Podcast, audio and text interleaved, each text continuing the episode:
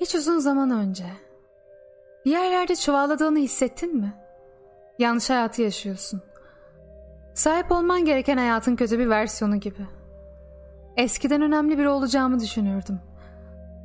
Tüm hayatını başından sonuna kadar görebiliyor olsaydın, bir şeyleri değiştirir miydin?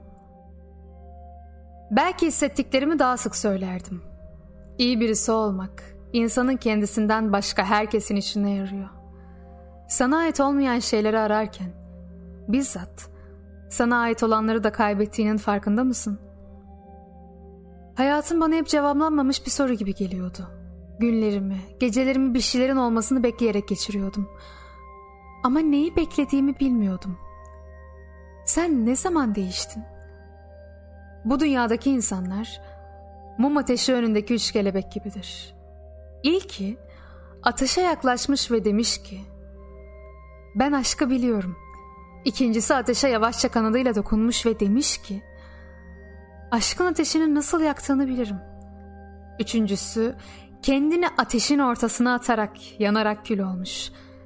Gerçek aşkı sadece o kelebek bilir. Bildiğim zaman değiştim. Başıma gelen şey için fena halde kızabilirdim.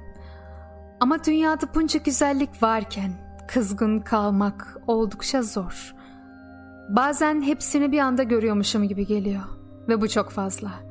Kalbim patlamaya hazır bir balon gibi doluyor. Sonra sakinleşmeyi hatırlıyorum. Tutunmaya çalışmaktan vazgeçmeyi. O zaman yağmur gibi üstümden akıp geçiyor. Ve sonsuz bir minnet duyuyorum. Küçük, aptal hayatımın her bir anı için. Unutma, her geçen dakika, her şeyi değiştirmek için birer şanstır. Ne istediğimi ifade etmek için doğru sözcüğü nasıl bilebilirim? İstediğim şeyi aslında istemediğimi nasıl bilebilirim? Ya da istemediğim şeyi istemediğimi. İki tip aç insan vardır. Küçük açlık ve büyük açlık çekenler. Küçük açlık, fiziksel olarak aç olan kişidir. Büyük açlık, hayatın anlamına aç olan kişidir. Dünyanın sen olduğunu anla. Doğru yolun sen olduğunu. Senin senden ve sana gideceğini anla. Sen aradığın şeyin gayesisin. Anlayabildiğin şeyi anlatmak daha kolay olacaktır.